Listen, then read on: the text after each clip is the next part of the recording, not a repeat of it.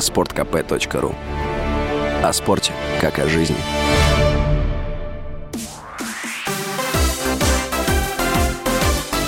Новости спорта.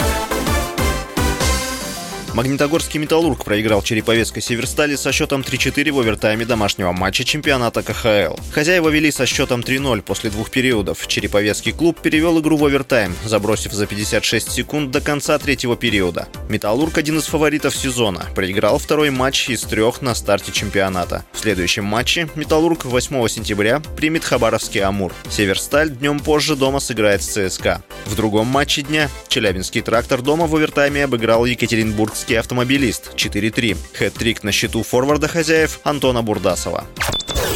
Пари Сен-Жермен обыграл туринский Ювентус в первом туре группового этапа Лиги чемпионов. Встреча группы H, которая прошла в Париже, завершилась со счетом 2-1 в пользу хозяев поля. В составе ПСЖ оба мяча забил Килиан Мбаппе. Форвард уже забил 35 голов в главном еврокубковом турнире. Он стал самым молодым игроком, который достиг данной отметки. На момент матча ему исполнилось 23 года и 260 дней. Прежним рекордсменом по данному показателю был одноклубник Мбаппе, нападающий Лионель Месси, 23 года и 300 307 дней.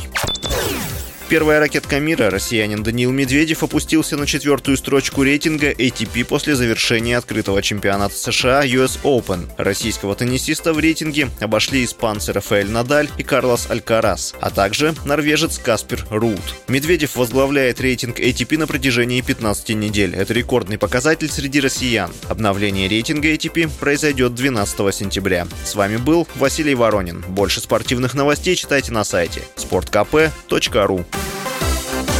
Новости спорта.